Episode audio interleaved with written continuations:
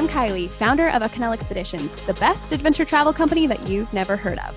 This is a 35,000 feet podcast where we interview interesting people doing interesting things in interesting places. From the next big CEO to coaches of your favorite teams to everyone in between, we've got stories to tell. Let's jump in. Hi, guys. Welcome back. It's Morgan. Today I'm sitting down with Coach Z. Thanks so much for joining us. I'm excited. We're excited to hear from you and just hear about your story. So I'd love to just dive into this and start getting to know you better. One of the first questions I wanted to ask you was um, if you could tell us about the highs and lows of your season. Yeah, I would say this is the most unique season that I've had as a head coach. Uh, the wins and loss column has been the toughest of my career. I, I, it was a very difficult season from a wins and loss standpoint. But what makes it unique was it by far was one of my most favorite teams that I've coached. And uh, I really grew a lot, and I feel like they did too. And when I say that, I've had two tough seasons in my, in my nine year tenure here at Texas State. That first go around, I call it my sophomore season, it just wasn't fun across the board. This year is unique in that uh, I had eight freshmen and sophomores, and generally speaking, we have 12 to 15 women on a team. So the 12 women on my team, I had eight freshmen and sophomores, and then only two seniors and two juniors. And only one player on the team, a senior, was returning who had substantial playing experience and was a mm-hmm. three year starter for us. So, with that being said, we were really young, extremely youthful. Yeah. And as I've had opportunity to reflect because we've had some time now on, you know, kind of what happened, we started out with an 0 and 8 slide mm-hmm. in conference play. And what made it tough was the fact that a lot of those games were we were up by anywhere between 20 points all the way to six points with three minutes or less left. So we were losing some some games that were just really close or we were ahead substantially. That created a lot of stress for my team. It was it was comical at the uh, you know now it's comical, but at the time it, it wasn't. It sounded like a a commercial for a pharmaceutical company because I'd ask you know what's going on, stress, mm-hmm. anxiety, uh, oh. sweat, fear. And what I realized, and in the game of basketball, a lot of us coaches like to run what we call situationals. We ran a lot of different situations, being up, being down, probably two to three times a practice. That ended up becoming a large focus where we're probably spending 30% of our time in a practice or 40% of our time in situationals, anywhere between seven to nine. But if you were to ask him what was the biggest difference for them when we had a four game win streak or how we ended, you know, the mm-hmm. last seven games we won five, where you could really see that we turned the corner but ran out of time, if you will. They'll tell you they go they went back to the fact that we were able to run the situations. And so what I recognize is is important as off court chemistry is, and it's extremely important being able to have that mm-hmm. chemistry. The on court chemistry isn't just about the relationship piece it's also the experience piece of it mm-hmm. and I, I think being able to put them in major stressful situations right because these kids did a great job you're talking about three minutes or less left and we're up and we're oh. in, in, those games we're up substantially where yeah. we lose the lead and that anxiety sets in um, i think it was important to put them there as well as understanding that the leadership needs to be extremely strong and they need to be able to as a team when they're out there those five young women you know look to teammates to kind of help them fight through that. And the youthfulness really played into um, the lack of having strong leadership mm-hmm. to where you only get so many timeouts as a head coach to get them going. So I, that's what i learned in this particular season is that it's really important to be able to put your team in adverse situations if they're lacking youth. But they were so much fun to coach. They practice hard. Mm-hmm every game. We played hard. You never saw them quit, and I really put a lot of that back on my staff as well. We we really coach from a place of love, and I think that's important. The last thing they needed is for us to, you know, kind of get after them consistently all the time when they already mm-hmm. had the feeling of letting each other down.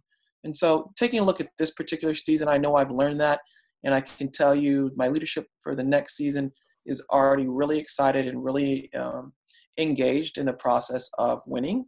And I think that's important because we've set a tradition of winning since I've been here at Texas State University. Mm-hmm. We've been at postseason play five times.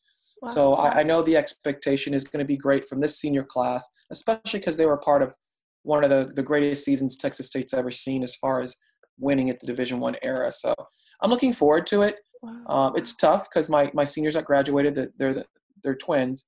It's tough because I really wanted more for them, mm-hmm. but it's also uh, important that I celebrate the positives that they had within their season, and they did a great job in the preseason with being able to put our team in position where we won our home games. We went undefeated at home um, in, in preseason play, which is huge. One of the twins was able to you know, hit that thousand point marker. So there are some positives, and I think really focusing on the positives, especially once the ball's done bouncing, it's important to focus on the positives and those positive contributions that our student athletes make to our program. I love listening to coaches and talking about their season. So thank you for sharing that. Mm-hmm. I'm glad that you guys have such like chemistry on and off the court. I think that makes a huge difference in sports. Well, how did you get to be a coach? Well, it's a very unique situation for me. I can tell you that I always thought I was going to be an engineer or an architect or something along those lines. Oh, wow. Uh, yeah, my, my mother is, is, well, my mother was, she's retired now. She was 30, 30 years. She was a registered nurse, um, labor and delivery nurse, first assist. And then my father is a PhD in petroleum engineering. So he's an oil and gas guy. So I thought, oh, you know, growing up, I would be a, in that tier. And, and I graduated with the degree from Colorado State in natural sciences and I have a geology and statistics minor. And I wasn't sure if I was going to go into engineering like my dad from there. I, I, got really excited about statistics and I thought I'd be an actuary and maybe go get a master's. But my boyfriend throughout my entire college career always knew his path, and that was coaching. Mm-hmm. And so he had already left, he's a year ahead of me, and went on to graduate school as a graduate assistant at Ohio University in Athens, Ohio. So being a student athlete, there, there's so many blessings behind being a student athlete. One of them is, you, right, you, you have your, at the Division One level, you have your undergraduate degree paid for. Well, at the time, at the same institution where my now husband, who was my boyfriend at the time, yeah. was getting his graduate degree, they had an opening in the women's basketball program for a graduate assistant. And back then, um, in the late 90s, you could still coach and be a graduate assistant. Uh, because they just had two coaches and like what they called a restricted earnings. And so for me, thinking, well, you know what, it's really important that I, I increase my ability to be able to be marketable, and uh, education is a big piece of who I am and comes from my family. I'm going to take advantage of this opportunity and go to Ohio University as a graduate student. I was very fortunate wow. that I was able to to you know obtain the position number one, and then two. Uh, have a, I had some interest at the time in potentially becoming a coach because the year after I graduated, I went home to Houston and I worked for a company by the name of WorldCom, mm. and they merged with MCI. When that happened, there was seven of us that were interns working for this tech company, and they laid all the interns off. Oh. So during that oh. time period that we got laid off after a few months, I was like, "Well, geez, I got to figure out what I want to do, mm-hmm. you know, mm-hmm. until I find another job." I didn't want to just sit around my parents' home and they wouldn't allow that anyhow. So I started yeah. teaching. I was substitute teaching and then just coaching a local AAU basketball team. I was like, oh, this is pretty fun. So again, my now husband, then you know, I think I think he is always uh, he he likes to say he's the one who got me jump started in this. Said, you know, I think you want to consider coaching. He's like, I think it's something you're gonna really enjoy doing. And I, and I couldn't disagree at the time. I was enjoying coaching the high school kids at the AAU level. So when the opportunity opened up for the graduate assistant position, I went ahead and jumped on it at Ohio University, and I got my master's in athletic administration. Now, I truly didn't want to be in school for very long, and going from math and science to uh, more of along of a, a, liberal arts line wasn't so fun for me. So I went oh. ahead and oh. expedited that process, and I got it done in one year. Oh, I went wow. from summer to summer. Yeah, I took 18, 17 uh, hour Credits? course. Oh. yeah, graduate school because I just I really didn't want to be uh, in school anymore, to be honest with you. And yeah. and, and so it worked out well for me because Ohio University at the time was in trimesters as well. So oh. I was able to obtain my master's in degree. My first coaching job was at the College of Charleston in South Carolina. And really, it took off from there. I've never looked back. It's something I enjoy.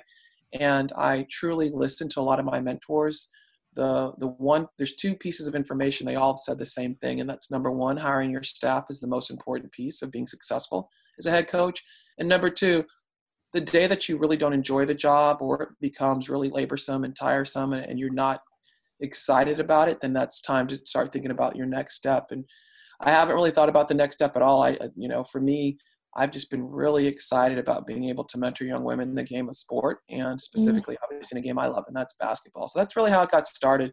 I, I always tell people I kind of I kind of stumbled into being a basketball coach because I can tell you as a student athlete, I would look at the coaches, you know, when you're taking these early bus trips or early plane rides, your coaches would be happy, excited, smiling. And I could never understand who would want to be in a profession where you'd have to wake up and travel so much and watch so much film um, and be so happy about it the whole time. And so I could tell you a lot of my teammates definitely knew that wasn't going to be my track as well. And, and everyone was really surprised that I ended up, you know, becoming a coach. And this has been, you know, lifelong now for me over 20 years of coaching because initially uh, it's it's it's an unforgiving profession in some ways but very rewarding in, in many mm-hmm. others wow well it sounds like you were meant to be a coach then it sounds like you worked hard to get where you're at too yeah, I have, you, non-traditional, yeah. I have a non-traditional start. Uh, I think it's different now in, in this mm-hmm. particular generation. I, I, really came up through the ranks, if you will, because yeah. I was able to be a graduate assistant that could coach. I actually got a coach as a basketball coach. Then I went to the College of Charleston, right, which would be yeah. considered a low major. And then from there, I went back to Ohio University to coach, and then from there to Louisville, and then from Louisville to Arkansas. So obviously that would be the pinnacle, being at a Power Five conference at that level, and then mm-hmm. having the opportunity to be a head coach at a mid-major program. So I appreciate Morgan the fact that I was able to have those stops because if it wasn't for those opportunities, I think it would have been very difficult for me to be able to navigate through some of the things that you need to navigate through as a head coach and honestly as an assistant. When you're able to house more responsibilities, I think it really forces you to be uh, thoughtful in what you do and really creative and innovative in problem solving. And that only helps when you have resources, right? Because then you're really maximizing those resources you have, as well as you're also grateful for those opportunities when they when they arrive. Well, and I can tell I can tell the hard work you put in to being a coach and that passion. So I know you have kids. How do you balance like being a wife, having kids, and being a coach? Well, I think the the most important thing is you have to understand there's always going to be sacrifices across the board, and there are definitely times, uh, you know, we have a particular group within our sport, uh, coaches, uh, a coach mom, if you will, support group, because there are times when your kids start to recognize your absence and you mm-hmm. have to be um, honestly pretty strong in, your response and truly believe what you what you tell them when you navigate through being a, a, a wife so a wife and a coach sorry i'm also a coach's wife on top of that so oh. there's two to it um, but from as far as being a coach i always point to the time that i remember there was a student athlete i had she received a, a really prestigious academic award and it was late in the evening and i was on my way out the door and one of our twins said to me mom where are you going? I was like oh you know uh, student athlete got this great award. She's been working really hard. You know how hard it is to to get a good grade right? Yeah mom we get that. Said well i'm going to go celebrate. He's like well is she more important than us? And i had a pit in my stomach and i said well you know what? No she's not more important than you but this is really important to her and it's important for you know mommy to be there to help celebrate her. It doesn't lessen the fact that i you know with our relationship and my love for you as a mom because when these types of special things happen for you i want to be there to celebrate it as well. And one day and it was zachary um, my, my one of my twins it was zachary. I said one day zachary you know you're going to have the opportunity to be celebrated or you're going to be celebrating someone outside of your family it's going to be really special to you and you're going to understand better you know where i'm coming from Plus, the older they get, they, there's there's a more of an understanding of their their coaches' kids. They kind of get the the time frames of when we're present and when we're not. So being present means this: if we're together as a family, I make sure that I all my attention is on them. If it's during mealtime and I know a recruit's going to call, I make them aware early enough. I try to involve them as much as I can in what our day to day looks like so they don't have mm-hmm. questions or concerns that they're being marginalized. And then from there, as the older the twins have gotten, I think they've done a better job of understanding, and they actually have a lot of fun because the team ends up becoming their like their sisters. So those mm-hmm. time periods where I'm gone for four to five days, it's definitely difficult for them. It's difficult for me as well. But yeah. the older they've gotten, they also they also have their own lives, and I do my best of making sure that we communicate. Obviously, with technology now, it's pretty easy. So I'm able to celebrate the fun things that happen through the day for them.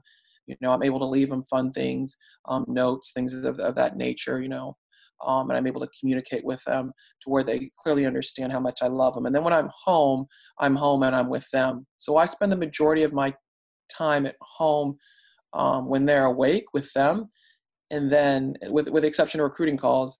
And then when they're in bed, so between I, I don't go to bed till one, so that's the first piece of it. Oh wow! So anywhere between nine to ten in every school day, we are work. I'm, I'm working on getting them ready for the next day, and then from ten to one is generally when I'm I'm working, and that's when I get my most peace because when I'm in the office, I'm pretty busy tending to a lot of different things, my players, practice, you know, meetings, things of that nature. Yeah. So that is actually my favorite time to get some work done. It's that 10 to 1 o'clock. I get a lot of work done. And, and that's really what my day to day looks like, with the exception when I'm out of season. It's, it's, it's a lot more open, and we have weeks at a time that I can spend with my kids and my family where I'm really involved and I can pick them up and things of that nature.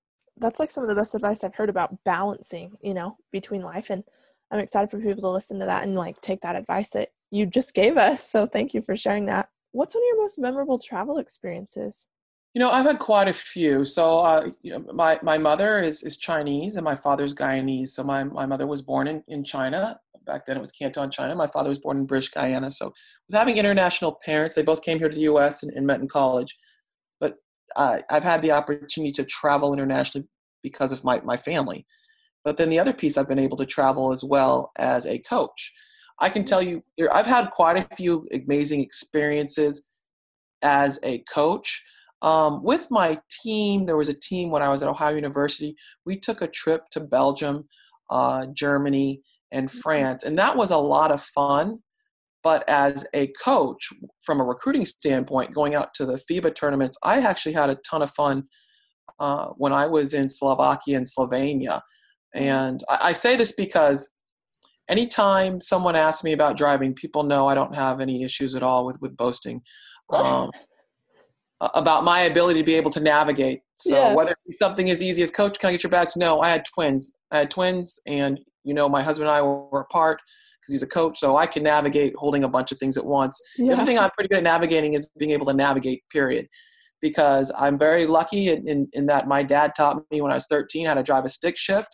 So I remember, you know, arriving at the airport in Slovenia, being able to hop in a car, right, in an international Yeah. country, in a very small car, if you will. I'm 6'2, and Wow. drive that stick shift and get myself to my hotel and able to watch those games. That's probably one of my most fun adventures because if I was to do that now, I, I wouldn't say I would necessarily have anxiety, but I would probably be a little stressed, like I would be overthinking it. But back then, in my late 20s, to me, it was really nothing. It was just like another fun adventure. I had a great time doing that, especially when you're when you're younger and you don't necessarily have a family. Then, when you get to recruit internationally, as well as growing up having international parents, you really enjoy those moments. And so, I would go off the beaten path as well. So, those in between times where I wasn't watching games, I would go out and I would walk the city, and then I extended my time. I met some friends out there. I made I made some additional friends out there. I extended my time another month, and then we went traveling um, in Italy Oh, and had a Oh, wow. good time. So I've I've been very fortunate that, that way from a coaching perspective, whether it be with the team or whether it be with you know my ability to be able to recruit. And my favorite trip since I've been here at Texas State, because I am a big believer in being able to have these experiences, actually taking a bunch of girls from the South to New York we uh, had the opportunity. Generally, I generally go south. I will say that being here at Texas State to keep it nice and warm. I don't like to change, but one time zone. I think time zone changes make a huge difference in your athlete's body and their their, their central nervous system being ready to play a game. So I really don't want to go too far away from a time zone. But the majority of my team had never been out east, and none of them ever been to New York.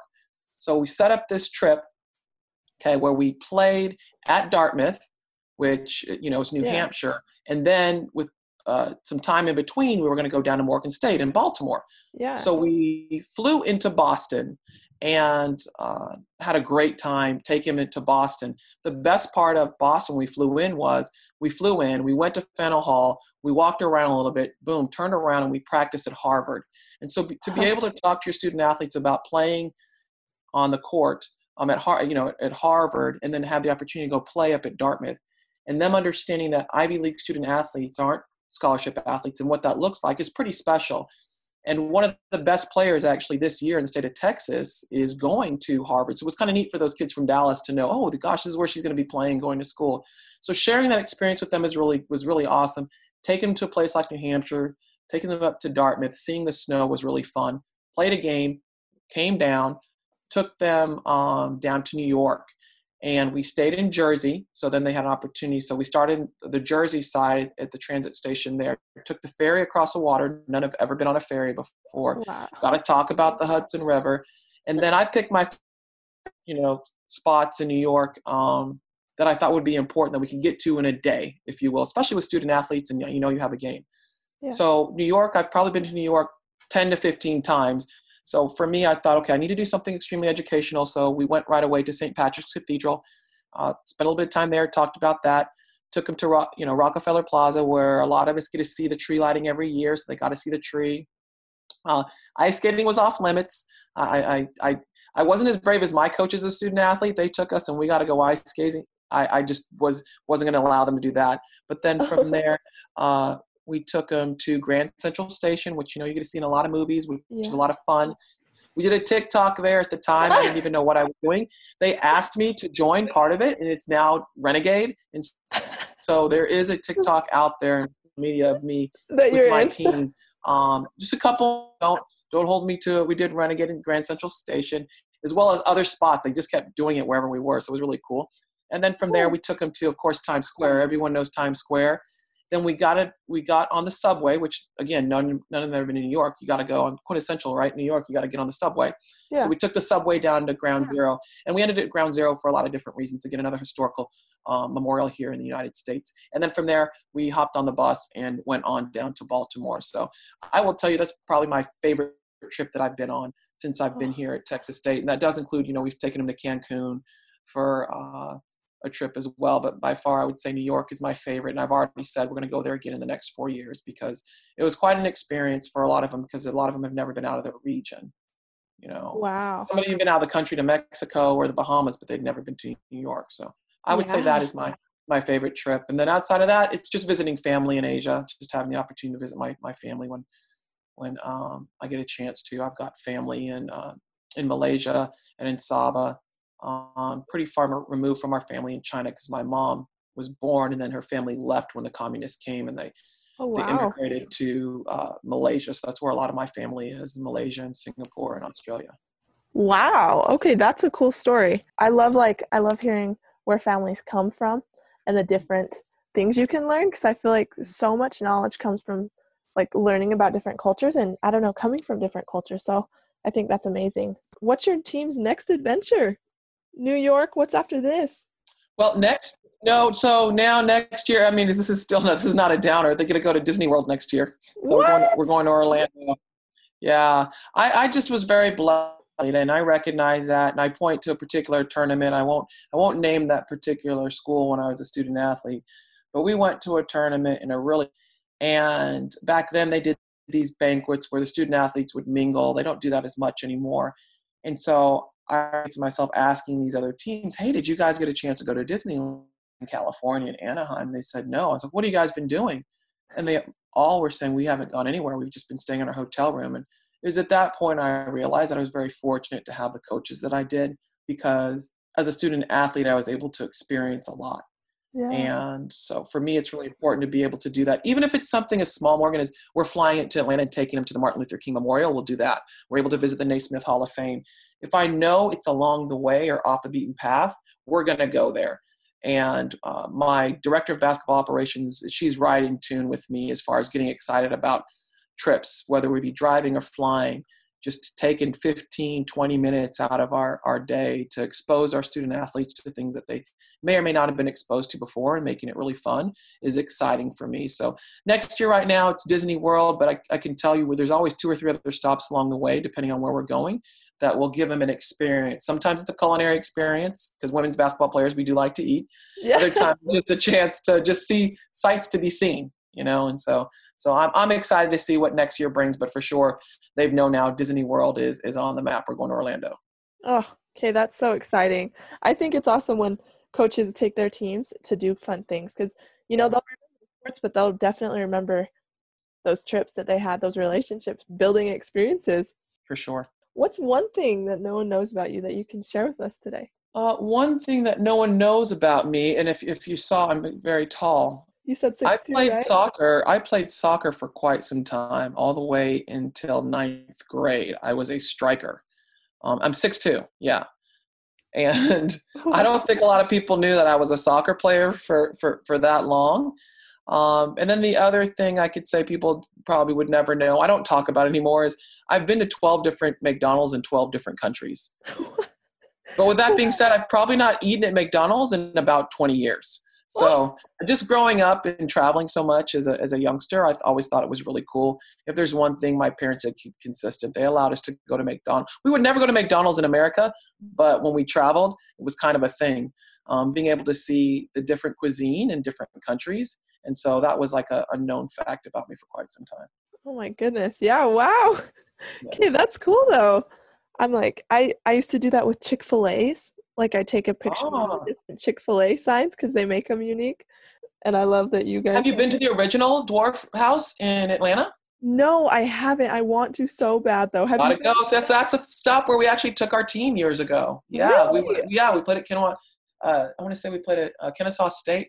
Maybe at the time. No, we always played Georgia State, and Georgia Southern, but I think it's where it was located. We're able to go by. it. Yeah, the original Dwarf House. Oh, you gotta go. You gotta go. Oh yeah, I'll add that to my list. That's so fun. You guys are getting all these experiences. I'm like, Well, it comes with age. I'll be honest. It comes with age. Yeah. I'll keep that in mind. But oh my goodness. Well, what are you most excited for about this upcoming season? Uh, what I think I'm most excited about is uh, the team looks so different. And when I say that, we we've added a lot of, of personalities, and a lot of personalities I think they're going to help from a leadership standpoint. And in addition to that, a lot of our dynamic has been pretty guard heavy over my tenure. In, in this case, it's going to be really competitive in that forward position. So I think that's going to be really fun. And then I'm really trying to be a glass half full person navigating through COVID. And mm-hmm. there is a little bit of excitement for me as far as doing the best I can for our athletes and finding a way to win. Because the basket because basketball is a winter sport, right now we're probably the last not probably, I know we are. We're not at the forefront of what the NCAA and administrations are really looking for helping, right? It's those student athletes that were in a season. So you're talking about your spring sports, your golf, your softball, your baseball sports. Those young women and young men need to be taken care of as far as navigating through, you know, they were able to receive an extra year. What does that look like for them?